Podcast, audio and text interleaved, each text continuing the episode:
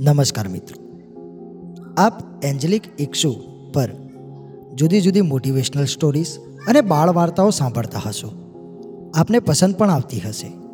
મિત્રો, આપનો પ્રેમ આ જ રીતે સબસ્ક્રાઈબર સ્વરૂપે અને લાઇક સ્વરૂપે વરસાવતા રહો. મિત્રો, આજની વાર્તા છે વૃદ્ધ સ્ત્રી. ગાંધીનગરની એક પ્રખ્યાત દુકાનમાં લસ્સીનો ઓર્ડર આપીને અમે બધા મિત્રો આરામથી બેઠા હતા. અને એકબીજાની ખેંચી રહ્યા હતા. મજાક કરી રહ્યા હતા. ત્યારે લગભગ પંચોતેરથી એંસી વર્ષની ગરડી મહિલા પૈસા માંગતા મારી સામે હાથ ફેલાઈને ઊભા થઈ ગયા. તેમની કમર વાંકી હતી.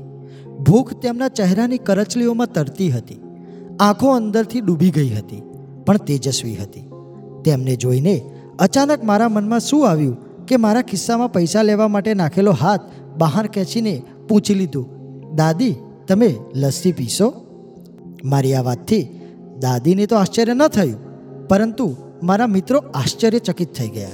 કારણ કે જો મેં તેમને પૈસા આપ્યા હોત, તો મેં માત્ર પાંચ કે દસ રૂપિયા આપ્યા હોત. પરંતુ લસ્સી એ પચાસ રૂપિયાની એક છે.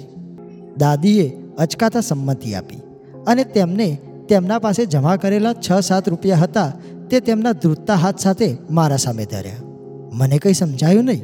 તેથી મેં એમને પૂછ્યું આ શેના માટે છે? એમણે કહ્યું, આને ભેગા કરીને મારી લસ્સીના પૈસા આપો, બાબુજી. ભાવુક તો હું તેમને જોઈને જ થઈ ગયો હતો. રહી ગયેલી કસર તેમની આ વાતે પૂરી કરી દીધી. અચાનક મારી આંખો ઝબકી ગઈ અને ભરાયેલા ગળા સાથે મેં દુકાનદારને લસ્સી આપવાનું કહ્યું. તેણે તેના પૈસા પાછા મુઠ્ઠીમાં પકડી લીધા અને નજીકની જમીન પર જઈ બેસી ગયા.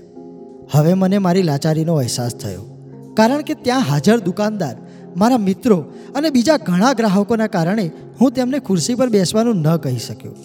મને ડર હતો કે કોઈ ટોકે તો, કોઈ તેની બાજુમાં બેઠેલી ભીખ માગતી વૃદ્ધ મહિલા સામે વાંધો ઉઠાવે તો, પણ હું જે ખુરશી પર બેઠો હતો તે મને કરડી રહી હતી. કપમાં લસ્સી ભરીને અને અમારા બધા મિત્રો અને વૃદ્ધ દાદીના હાથમાં આવતા જ મેં મારો કપ પકડ્યો અને દાદીની બાજુમાં જમીન પર બેસી ગયો, કારણ કે હું આમ કરવા માટે મુક્ત હતો. કોઈને તેના માટે વાંધો ન હતો. હા, મારા મિત્રોએ એક ક્ષણ મારી સામે જોયું, પણ તે કંઈક બોલે તે પહેલાં જ દુકાન માલિક આગળ વધ્યો અને તેને દાદીને ઉચકીને ખુરશી પર બેસાડી દીધા અને મારા સામે હસીને હાથ જોડીને કહ્યું, ઉપર બેસો સાહેબ, મારી પાસે અહીં ઘણા ગ્રાહકો છે, પરંતુ તમારા જેવા લોકો ભાગ્ય જ આવે છે. હવે દરેકના હાથમાં લસ્સીનો કપ હતો અને હોઠ પર હળવું સ્મિત હતું. ત્યાં માત્ર એક દાદી હતી જેની આંખોમાં સંતોષના આંસુ હતા. તેના હોઠ પર ક્રીમના થોડા ટુકડા હતા અને તેના હૃદયમાં સેંકડો પ્રાર્થનાઓ હતી. ખબર નથી કે જ્યારે પણ આપણે ભૂખ્યા ગરીબોને દસ વીસ રૂપિયા આપવા પડે કે તેના પર ખર્ચ કરવો પડે, ત્યારે તે આપણને ઘણું વધારે લાગે છે. પણ વિચારો કે તે થોડા રૂપિયા કોઈના મનને સંતોષ કરતાં વધારે મૂલ્યવાન છે. જ્યારે પણ તમને તક મળે, ત્યારે આવા દયાળુ અને કરુણામય કાર્ય કરતા રહો. પછી ભલે કોઈ તમને ટેકો આપે કે ના આપે. મિત્રો, આ જ રીતે એન્જલિક ઇક્ષુ સાથે જોડાયેલા રહો. આ જ પ્રકારના જુદા જુદા પ્રસંગો આપ અહીં સાંભળી શકશો. જય હિન્દ, જય ભારત.